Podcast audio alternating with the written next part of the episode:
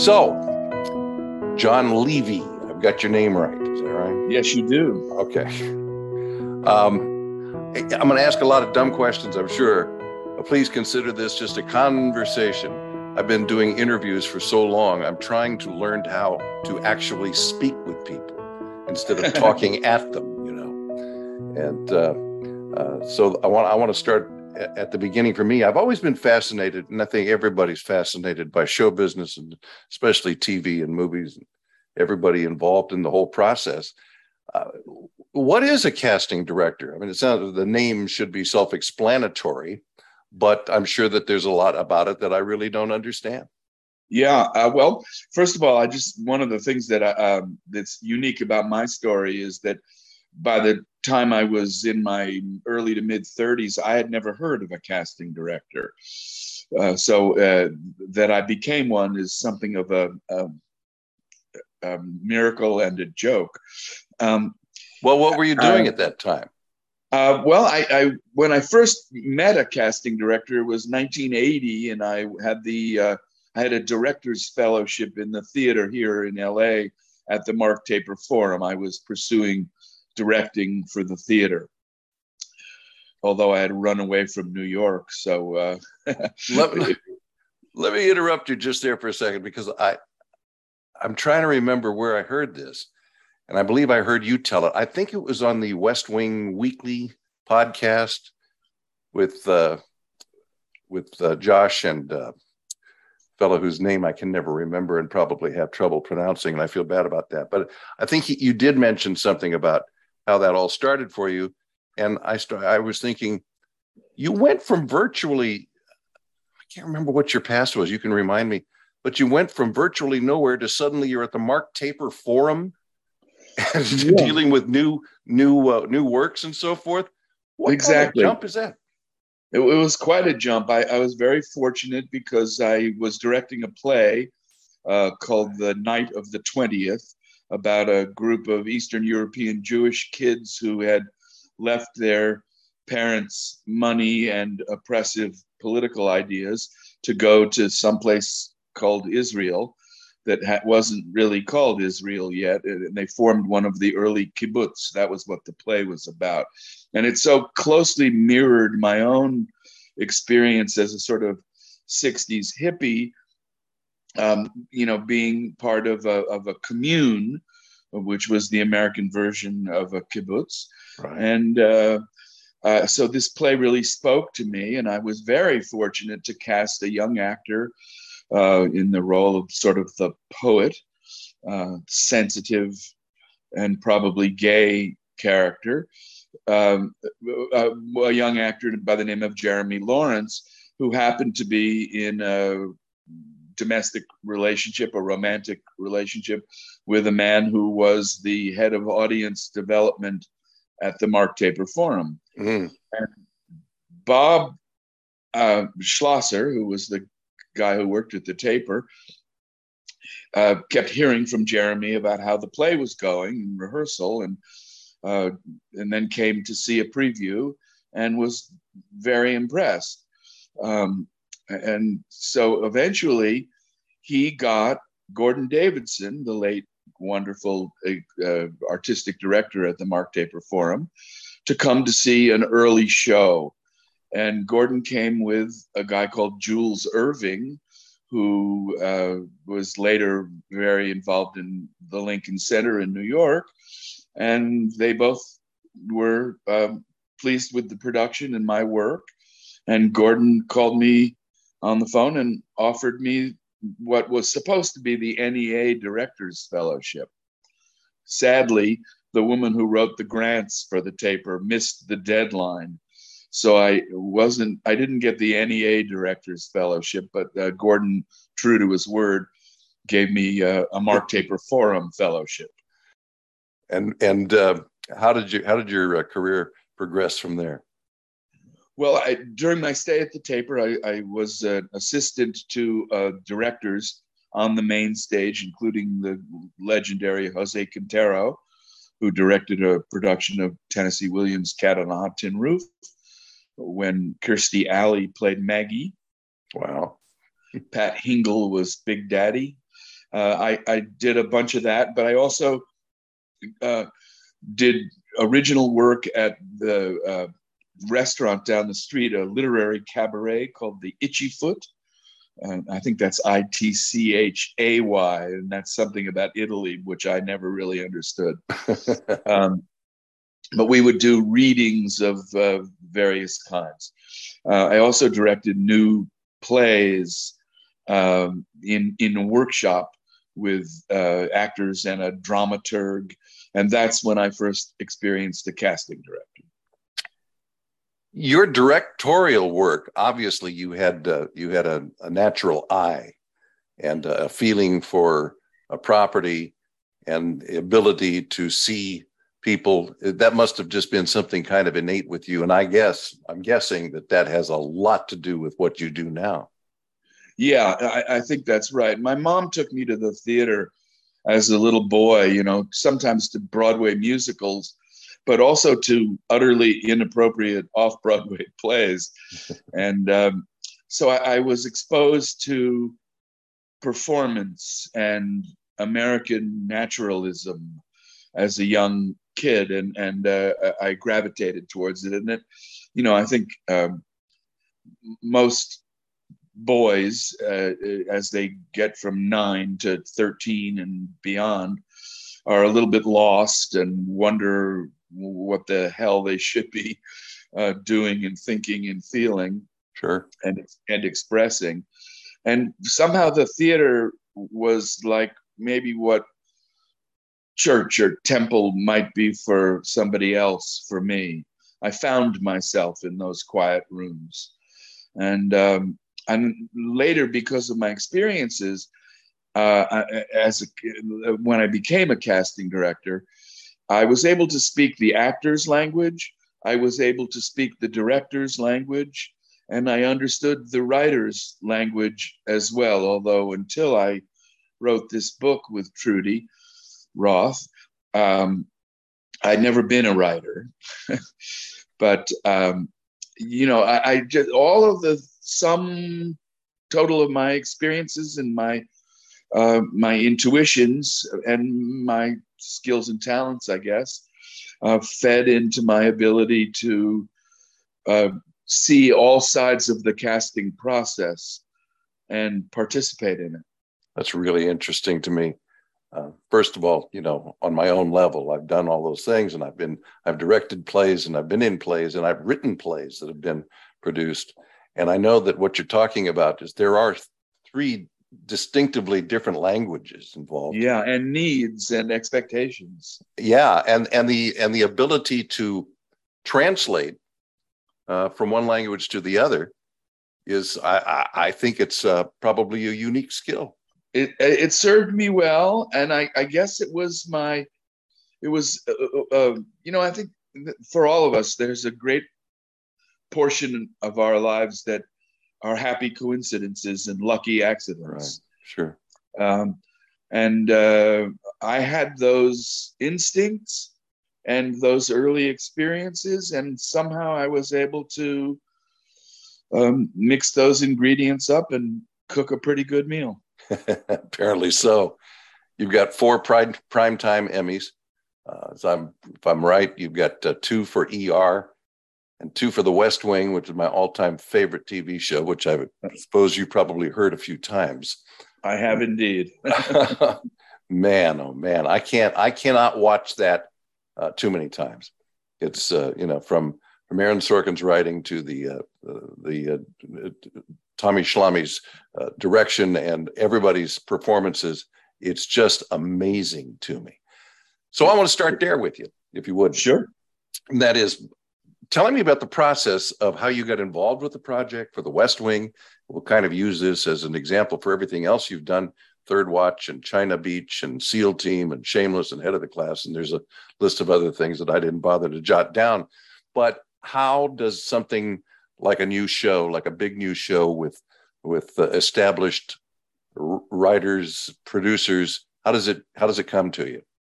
Well, I, I at that time I was a vice president of casting at Warner Brothers Television, and um, John Wells, who I've worked with for many many years uh, over a wide variety of projects, some of which you just named. Um, the, the West Wing came to John uh, off of the success of ER through Warner Brothers Television. Aaron had written the script, and uh, Tommy got attached to, to direct. And um, because I was John's guy, um, I was foisted upon Aaron and Tommy. uh, uh, and we all met, and um, they are um, a powerful. They are powerful individuals in terms of their skills and their talents and their intellect and their reputations. Um, and it was, uh, it, I read the script and I just thought, damn, this is good. Yeah. But the, you know, the common thought at the time was that politics on television don't work. And, um, uh, you know, so we, we went at it with a kind of, well, uh, it's a free swing. It's three and zero, oh, and he's going to throw a fastball down the middle, and let's just see what happens. Would politics work now in this particular time in American history?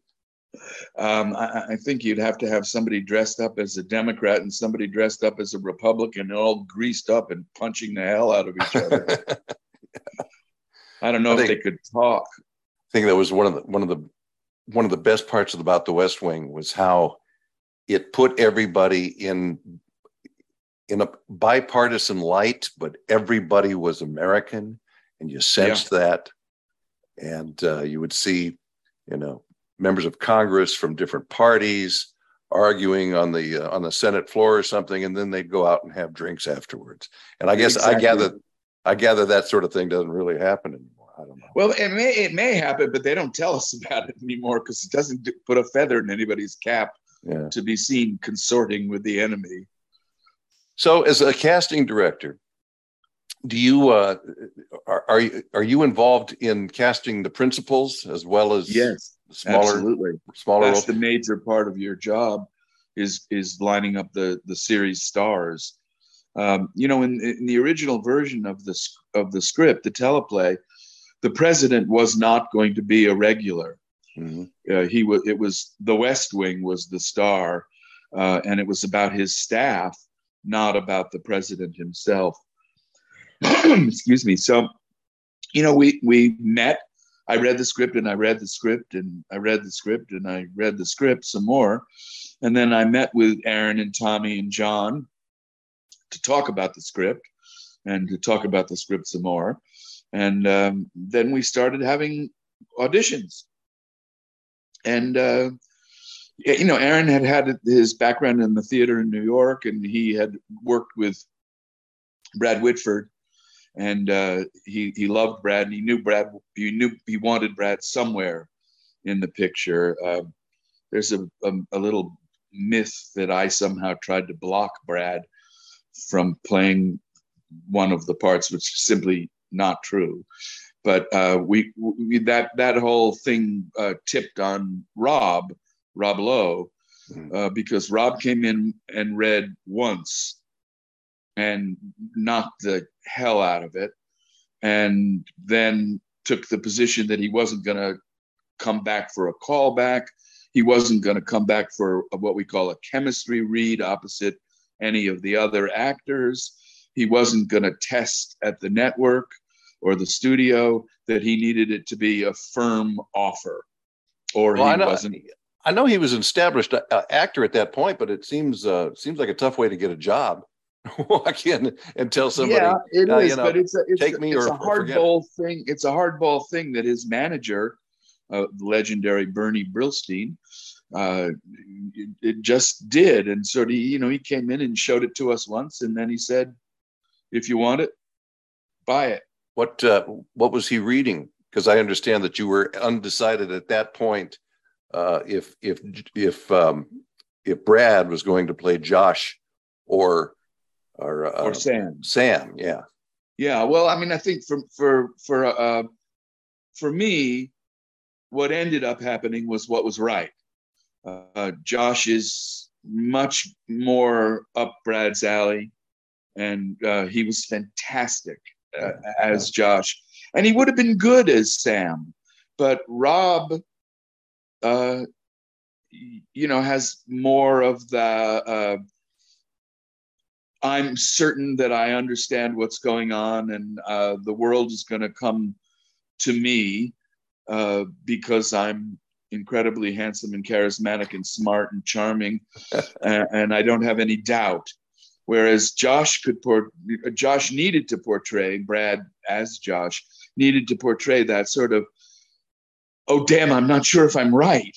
uh, and and um, that uh, a lot of, of the comedy came out of uh, of Brad's ability to straddle both sides of an issue yeah. and wonder which one was the right way to play it whereas there's no ambiguity uh, in in in uh, in Rob's performance. Rob is sure. I want to I want to ask you about uh, something I read last night. So I was getting ready for you. Uh, Richard Schiff, who just so fabulous as as Toby and everything else. And he's in that show now that I can't remember the name of uh, with the with the very young doctor who is uh, yeah uh, ADD or something, not ADD, but you know what I'm talking about. OCD. I think. Yeah, he's OCD. Anyway, I, I read that uh, in the entire seven years of The West Wing, Toby only smiled seven times. well, yeah, that that's not surprising. Uh, on the very very sad day that John Spencer died, uh, both on the show and in what we call real life. Um, uh, we had a group uh, sort of memorial for uh, for for John. Yeah, you're talking about the character of Leo McGarry. Right? That's correct. Yeah. Uh, um, and and Brad got up to speak at this memorial meeting and, and he took a little uh, piece of paper out of the inside pocket of his jacket and said, um, uh, uh, Richard Schiff is in New York doing a one man show. He hates everybody in the cast. and, and we all laughed. Uh, you know, great. Every show needs to have an Eeyore, and right. Richard was the uh, just the ultimate Eeyore. he was uh, unhappy about everything. And as a result, so fantastically funny yeah. and underplayed and just yeah. just great.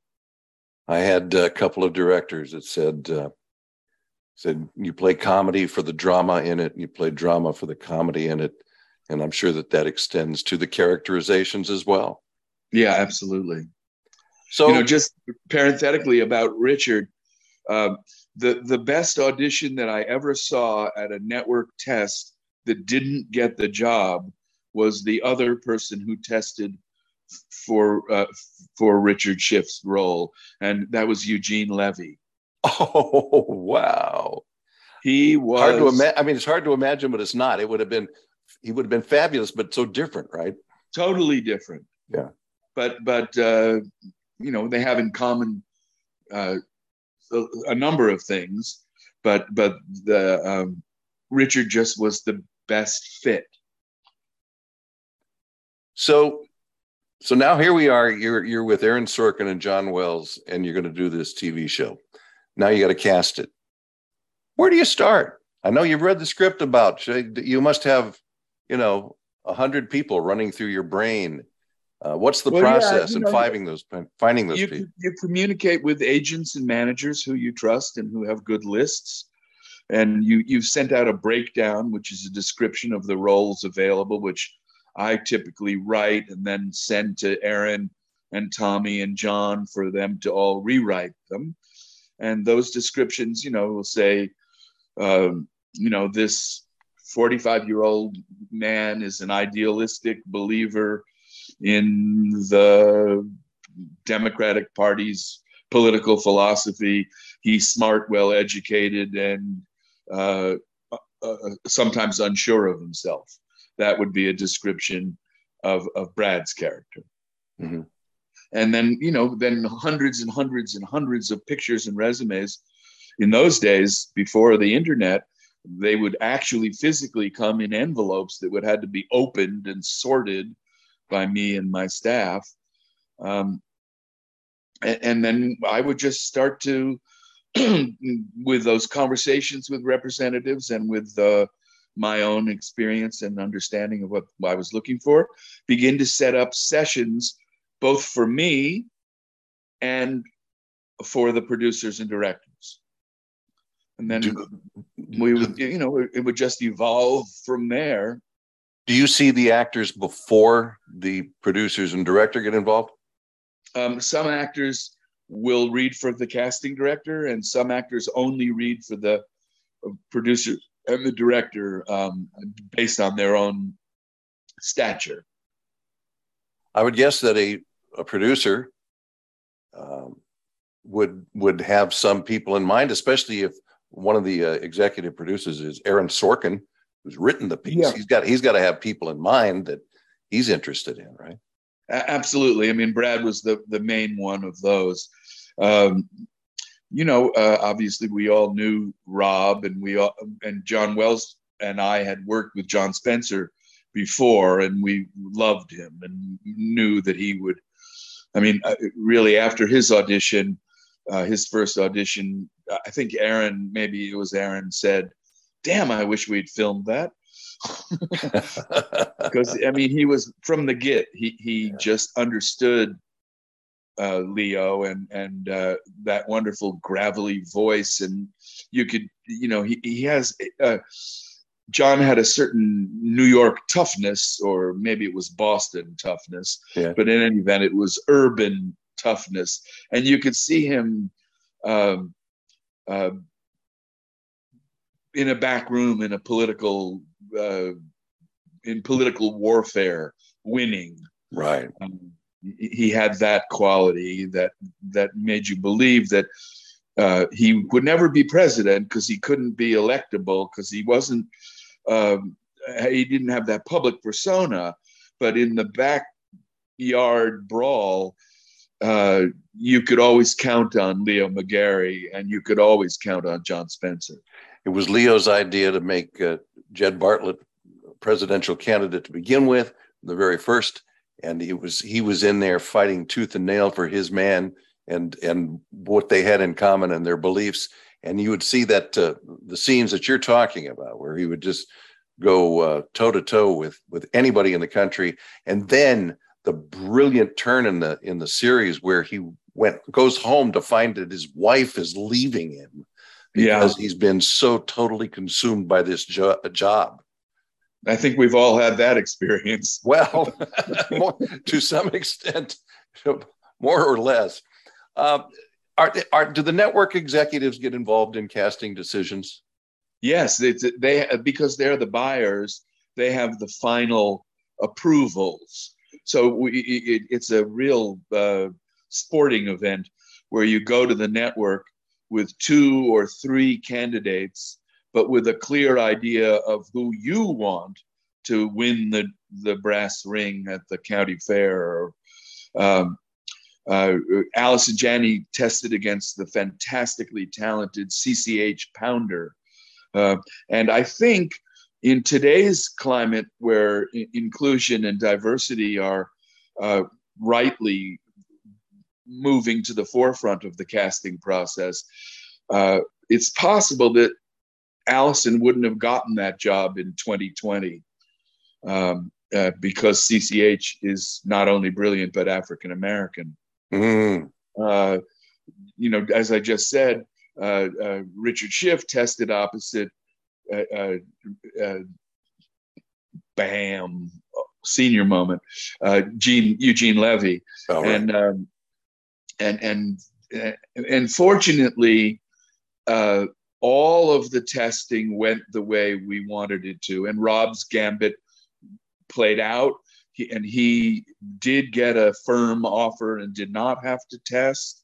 Brad also got a firm offer and did not have to test, if memory serves me. Mm-hmm. Um, and and then uh, then then the president did become a uh, a series regular and a shift in the script and Martin, and that happened because Martin uh, emerged as someone who was interested and available to play the part. Yeah, when when Martin Sheen's going to be the president, you just don't just drag him out every two or three episodes, right? No, exactly. But for one reason, I mean, economically, you're paying him a pretty penny to play the part, and so you you want to uh, get your money's worth. Um, it, it, seems like right now, it it seems you know from the viewer's perspective that there just there's more there are more TV shows than ever before. with all the the streaming and uh, uh, you know the the networks uh, are still hanging in there, but are, are the networks losing their their uh, share of the pie? Is it uh, being distributed uh, in, in, such a way as to produce more work and good work for everybody? Do you think?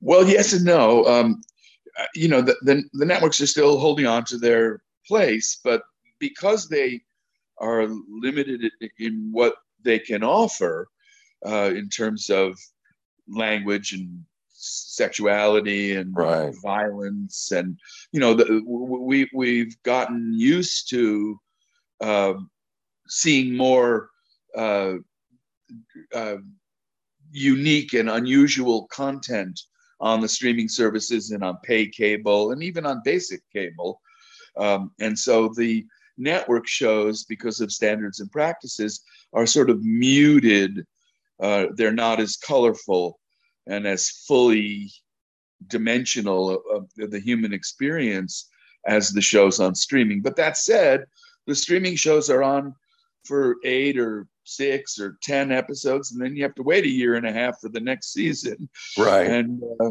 and we're all so, binging these days, so we we finish an entire season in two weeks or less, and then uh, by the time the next batch comes around, we've kind of forgotten about it. Absolutely, and and I think so. Each model has its benefits and its and its uh, and it's the opposite of benefits. Uh, you know, it, it's problems, it's issues. Yeah, John, you and I are, I think, approximately the same age. So, and you were talking, and you made a reference to uh, your hippie days, and that's where I come from too.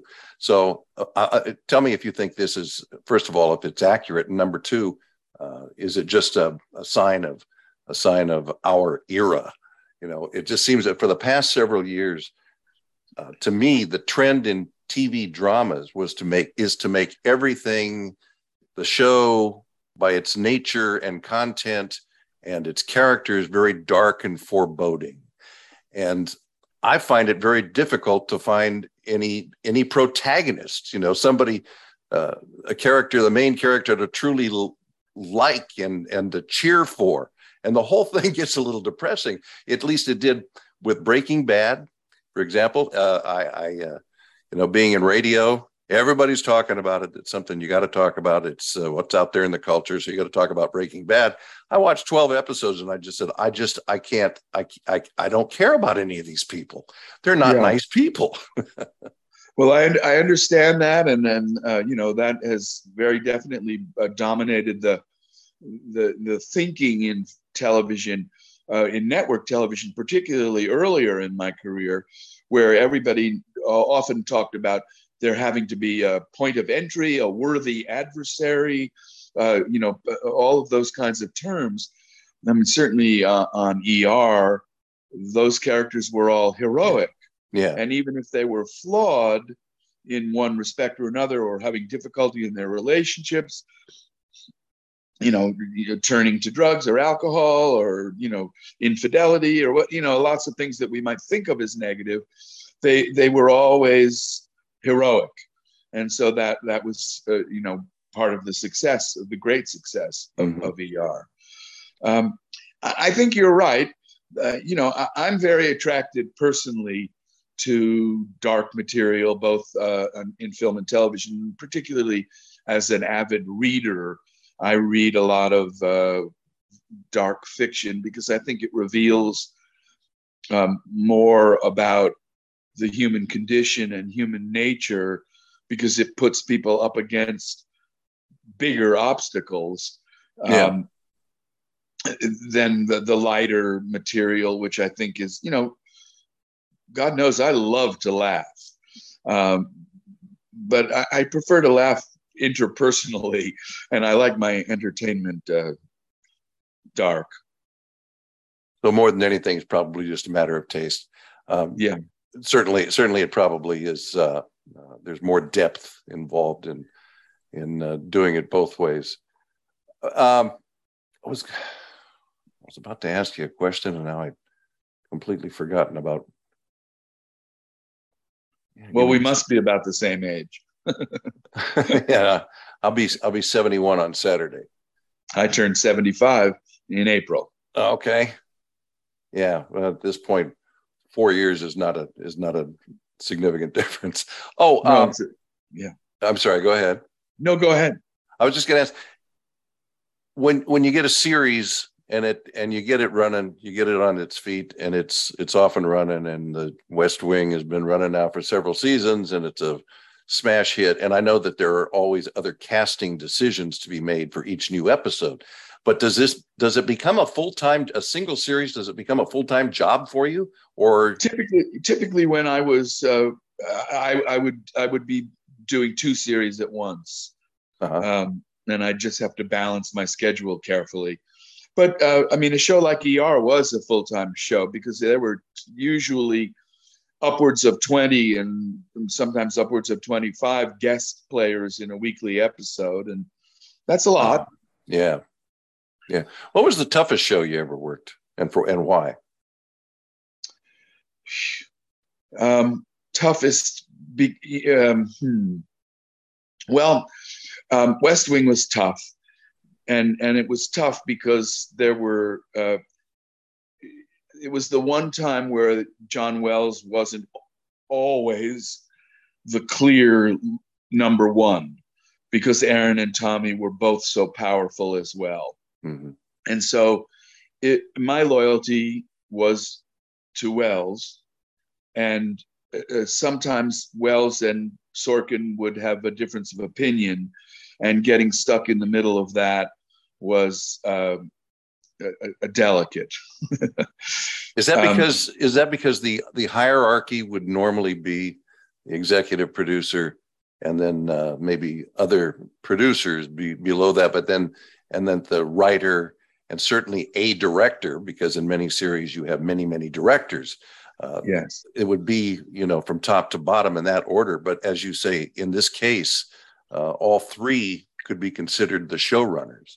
Exactly correct, and and also John's focus was uh, greatly on ER in those days, where he still was the head writer as well as the final word on every creative decision, and he ceded some of that authority to Aaron and Tommy. Uh, sometimes they would be in conflict as well, and I actually left the West Wing after season two. I did the pilot season one and season two um, to focus on the uh, the the 300th episode of ER and and other projects that we're developing, and also, frankly, um, because Aaron's process, and I've said this before, um, often doesn't leave anybody else uh, room to have their own process. He knows what he wants. He, he knows what he wants, and uh, Yes, without without question. And I admire Aaron's talent and everything, but I, oh, I'm sure. I, I think that uh, working for working for him wasn't easy. The admiration is obvious. I don't think you need to need to apologize for anything you say. And I was just sitting here thinking about it only in different terms. I've known people the same way who are so damn good at the main thing they do that they have the full sense the three dimensional grasp of every every nuance that it'd be very hard for him to uh, to listen to suggestions or other yeah. ways of uh, you know perspectives of doing something that you know could maybe uh, maybe improve it in in ways that can't even be imagined. That would be difficult. Yes, I think I read someplace that you have uh, you have a couple of kids or adults, adult children. Yes, I do and grandchildren? No grandchildren. Uh, Still hoping. it's a life changer. All right. One other question about casting, and I was mentioning children, was um, uh, being in your business. I've got to guess that you about every third person you meet says, you should you should see my little girl.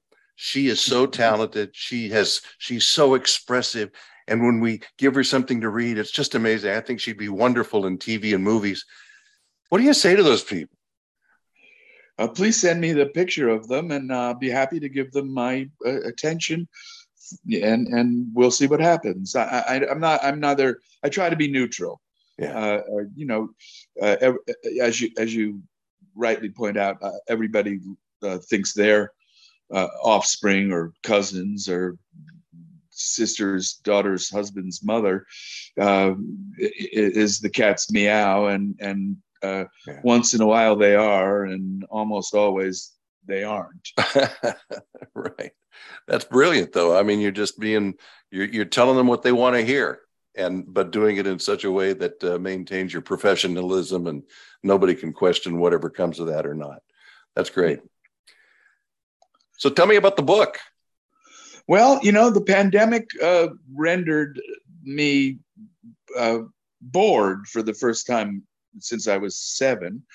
Um, and uh, I did a podcast with an acting teacher here in LA named Sherry Shaw, and uh, who I had known for many years.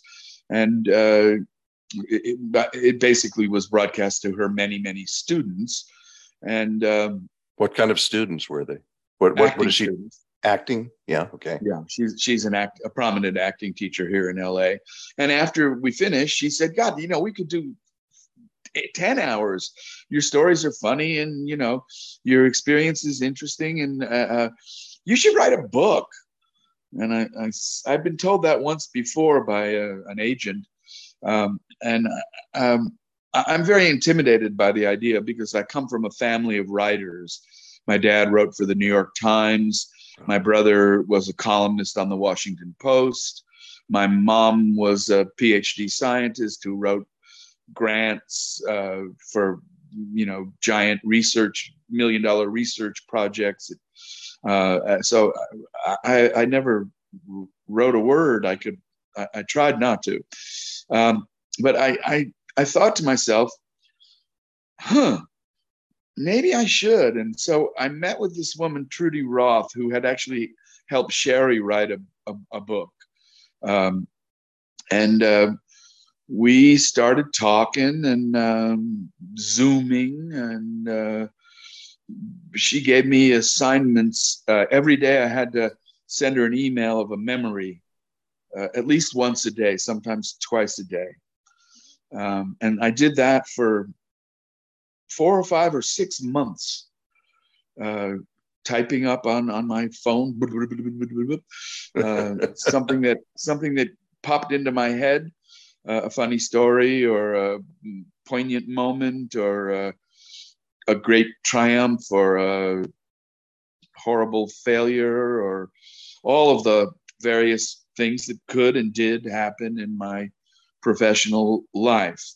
Eventually Trudy and I were able to meet in person and we connected really we had connected greatly on on on the zooms but when we met in person we really connected and she drew out things in me that were uh, both about my personal life and and my professional life um, she's a she's a, just a fantastic person, and uh, she'll be a friend for life.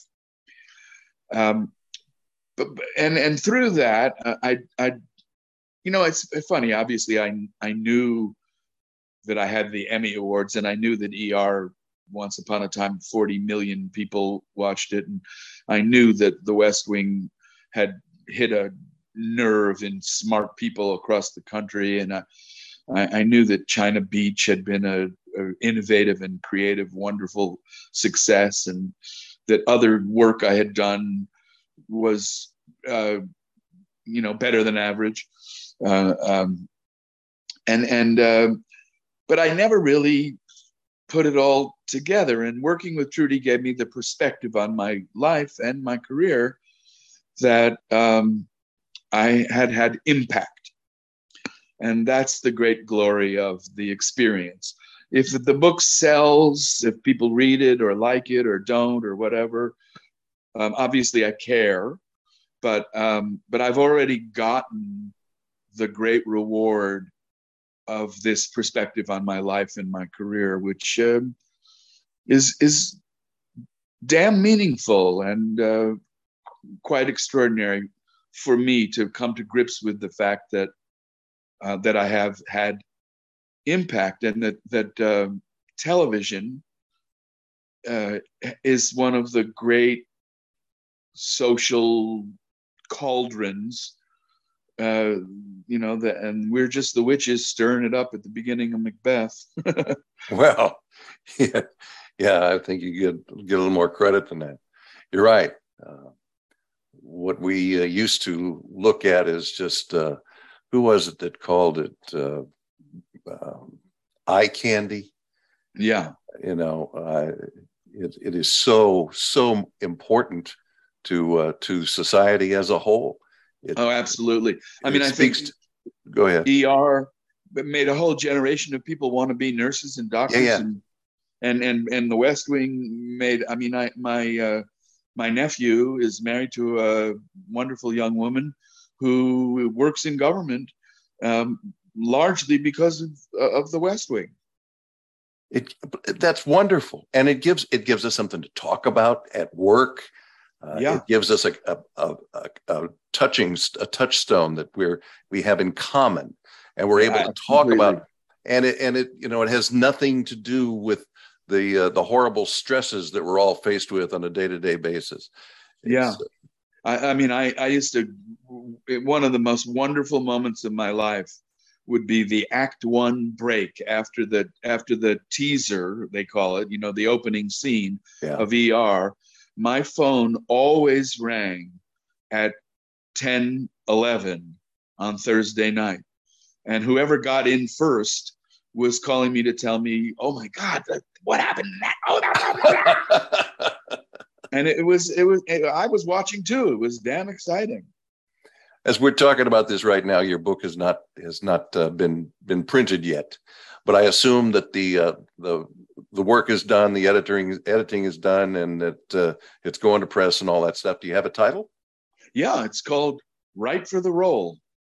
Right for the Role. That makes I'm, sense. I'm. Uh, I, it, the book is largely about my experiences in television and and and the backstory, raising the curtain on all of these iconic television shows. But it's also about um, my need to be part of a team.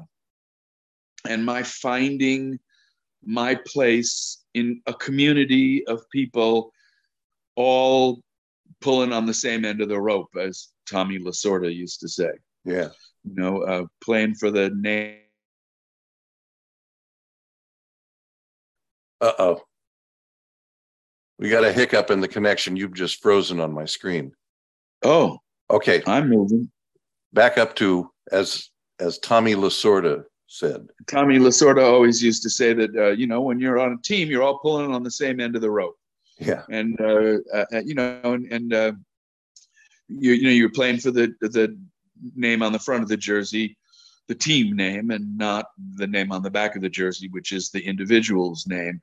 And I always loved being part of a group, of a team, and I and I've always um, you know, thought that community was the greatest uh, problem solver. That if if you're all working together, you can you can really accomplish anything. And and uh, my career and the career of all the peers and colleagues that I've been able to collaborate with have proven that that uh, you know and when when the when the team is at odds and in and, and in dissonance um, it's a lot harder to accomplish anything. So, so the book is greatly about that, as in the context of all of these uh, stories and uh, backstage kinds of uh, uh observations. It's obvious that you're that you still love what you do, and uh, uh, because of that, and as I said before, you and I are essentially the same age. If you love what you do, you're just going to do it until you can't do it anymore or until they throw you out or until you keel over at your desk or what have you. Uh, it's, it's a it's a wonderful insight to reach at a you know particular age to feel that you've really done something useful in your life and that you've uh, you know you've made your own little spot in the world worthwhile. And uh, in some small way you've made made the world better.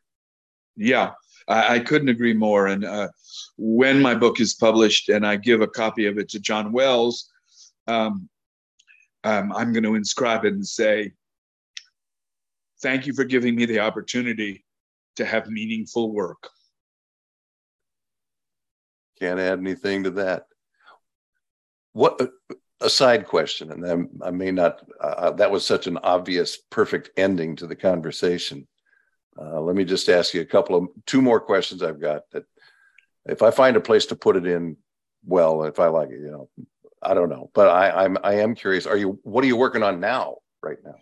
Uh, well, I'm I'm actually mainly focused on my book at the moment. Uh-huh. You know, um, as I said, I think earlier, and, and rightly so, um, there comes a time when the people who have been prominent uh, are, for various uh, uh, correct reasons, uh, begun to be less prominent. I have a joking T-shirt which I haven't made yet, but I may. It says hashtag too old, hashtag too male, hashtag too straight, hashtag too white.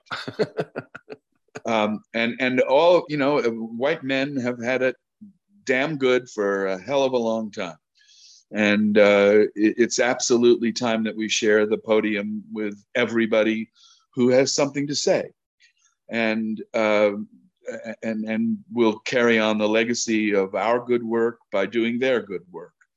Um, and so uh, when both Shameless and Animal Kingdoms ended their production in August of last year, I have quite frankly found it very difficult to get new work.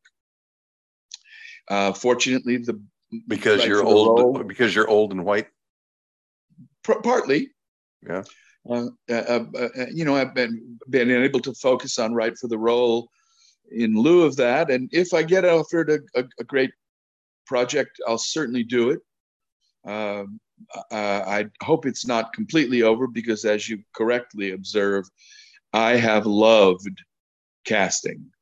I have loved every minute, even the challenging and difficult minutes, uh, maybe especially those. Um, and I, I am um, still capable of doing it. But if it's time to pass the torch, so be it.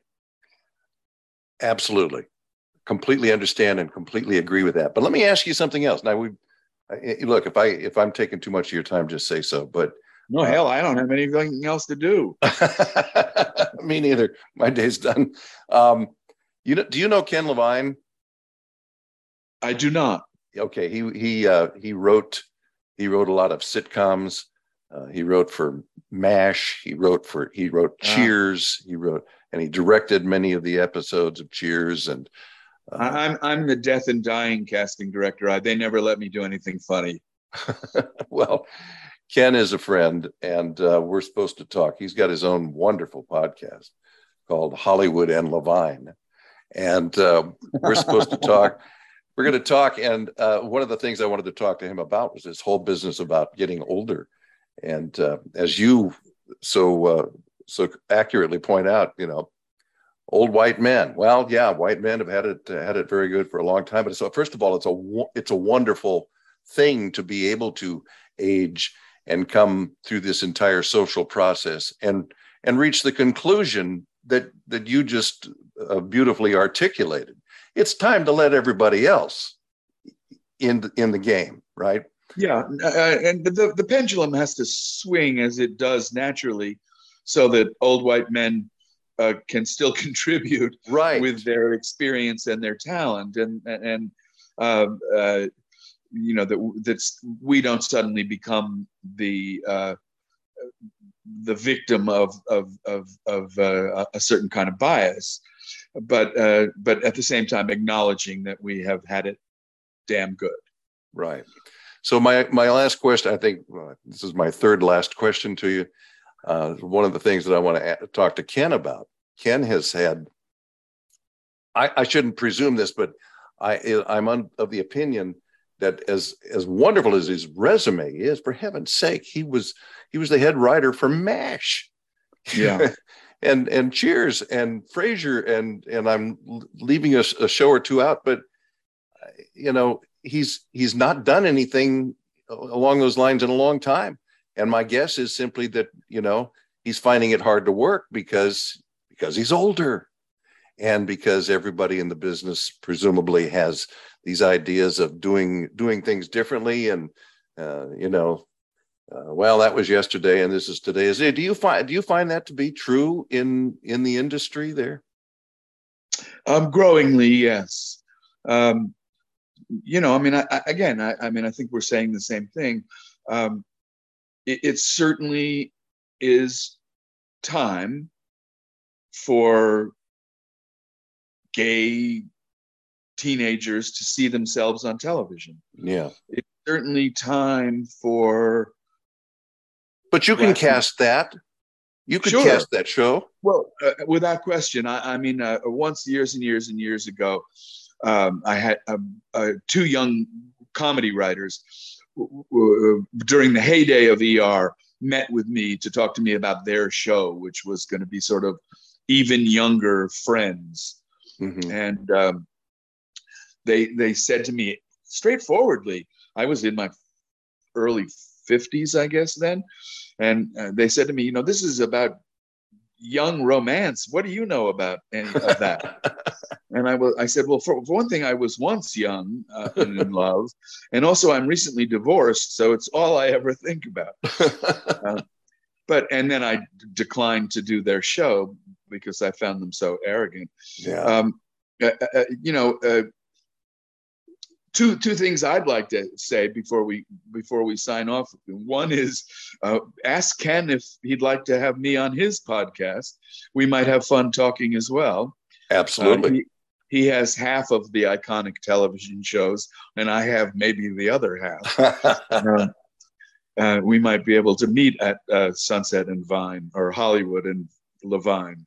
Right. And the other thing is that one of the great things that happened with the book is that I sent an email out to actors, writers, and directors, producers that I have worked with over the years and just said, hey, I've done this audacious thing. I've written a book about professional memoir.